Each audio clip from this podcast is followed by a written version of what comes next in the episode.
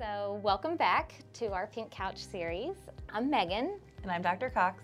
and today we're going to talk about when to check your fertility because you've probably seen on Facebook and Instagram all of these ads for different ways to test your fertility, and we just want to give some insight on what that entails.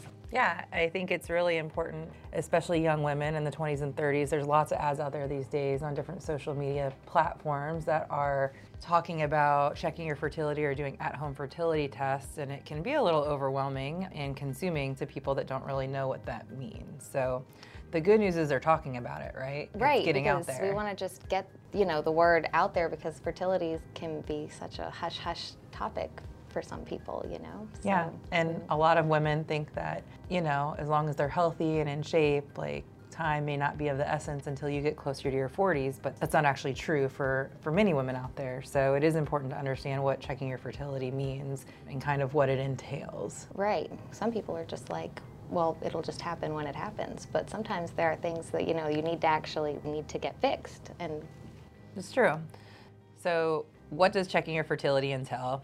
For females, it's mainly looking at egg reserve. And it's important to understand kind of what egg reserve means. So, females, unfortunately or fortunately, depending how you look at it, we were born with as many eggs as we're ever to have. And by the time we hit puberty, we're down to even less than half of those eggs that could be used to help us get pregnant. Whereas men, they make their sperm until they're 50, 60, or if you're David Letterman, you can have kids at 70. So, men have a lot more efficient system in some ways of being able to get someone pregnant. Females, however, are on a time clock. It's important to realize that so that we can take our health in our own hands ultimately because we have lost so many eggs by the time we hit puberty there's different hormonal changes that shift when we lose eggs over time. And that at-home kit that people are looking at through facebook instagram or even if you just go to your primary care doctor and say hey i want to check my fertility the main thing most people think about is just those hormones.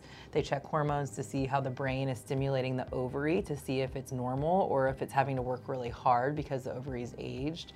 And it also checks another hormone called AMH or anti-Mullerian hormone that is made from the nesta cells that surround the egg pool we have left. As that egg pool goes down, AMH goes down, and it suggests that we're running out of eggs um, or our egg quality may be affected. yeah, so what about all those folks out there that are hormonal birth control? Like, how would that affect the hormonal axis when you're getting your fertility checked? Yeah, so the main hormone that you can check when you're on birth control is just AMH because we found that AMH or anti-Mullerian hormone doesn't change during the menstrual cycle, nor is it really affected by birth control that we have seen so far.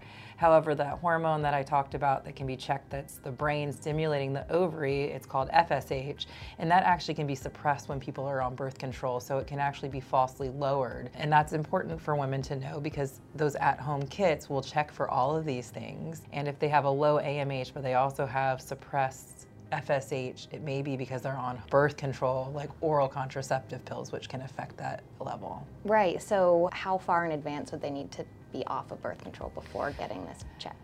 So it just depends. You know, you can just get your AMH checked, and an AMH is a good reserve. We've been studying it for probably 10 plus years now, and we think that it's pretty solid in the sense of telling us how many eggs are left. So you don't have to get off your birth control to get just that value checked. But if you really want a thorough axis check, which is the FSH, estrogen, and AMH, you should be off birth control for about one to two months before you get it checked because it'll give you a really accurate number at that point. Gotcha. I think that's really important for people to know, just so that they don't, you know, get these tests when they're on birth control because their results could be a little bit skewed. Right. I mean, certainly the one hormone can be skewed and it can kind of falsely give you reassurance, um, which can be a little scary for some women. The other important thing is, though, so, you know, we talk about egg reserve, and egg reserve is just looking at the eggs we have left, which obviously is very important for females because if you have no eggs left, you cannot yourself get pregnant. You might have to use eggs from someone else, and that's a whole nother topic. But ultimately, there's other things that go into fertility checks as well. So, most important, yes, do I have eggs left that I can use at some point in the future to get pregnant? But there's other factors that come into play for fertility checks. You know Right, like tubal factors, uterine factors. You can have congenital issues with your anatomy that you know can't really be checked by getting your blood work done. So- Correct. The blood work only gives you the eggs. And the rest of the evaluation checks to see hey, is the tubes open for sperm to get to those eggs? Are there uterine factors that could affect the sperm getting to the eggs? All of those come into play. And then, of course, don't forget the men. I mean, they have to make their own sperm. So, not everyone is created equal, and some don't make as much as others. So, it's something that, you know, male factor wise, could be an issue too in the future. So, just because females check their hormones and they're normal doesn't mean that they're going to have an easy time getting pregnant in the future. It just gives us one point in time to say, hey, your egg pool currently looks okay or it looks like it's already declining. Right, and so it tells you at one particular point in time, but it doesn't necessarily project in the future how long it will stay right good. Correct. Yep.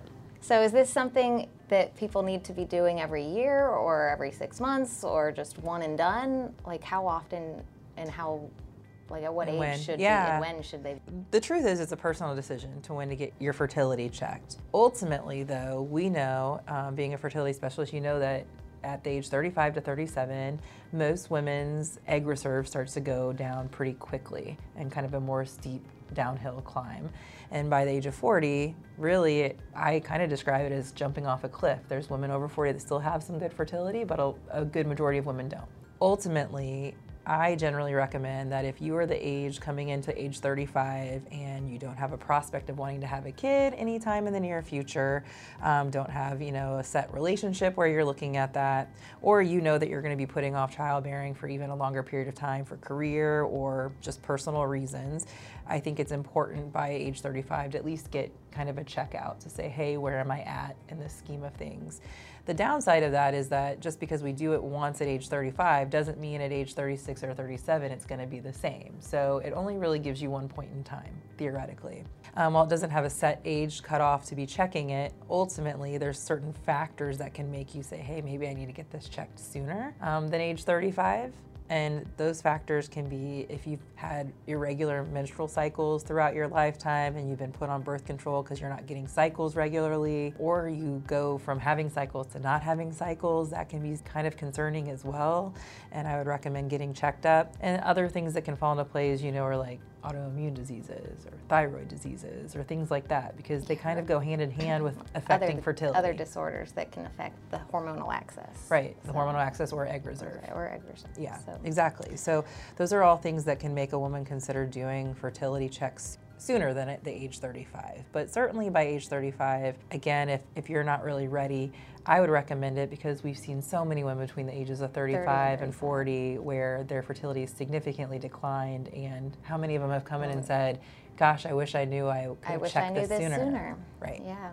exactly. So say they get it done and it's considered low, what would be something that they could look into for Yeah, so that's going to be our next podcast, really talking about fertility preservation. But ultimately, if you have a lower reserve, that tells you that if you want, you can look into trying to do fertility preservation options. And we'll get to that, like I said, in our next podcast. But the whole point of this testing is to really give women the power to kind of take their health in their own hands and have some more control over it. Because the truth is, since we are on a time clock, it puts a lot of pressure on us as females to have to have a kid at a certain age or have to get in a relationship by a certain age to be able to have a kid. And by knowing there's that relationship. it puts the pressure on a lot of people involved. So there's a lot of pressure out there. So the whole point is that having access to this testing, understanding what it means, and then understanding what you can do with it really empowers women to be able to not have to stress and have that pressure on them, you yeah, know, it in gives you a peace of mind for your, the future of your eggs. That's right.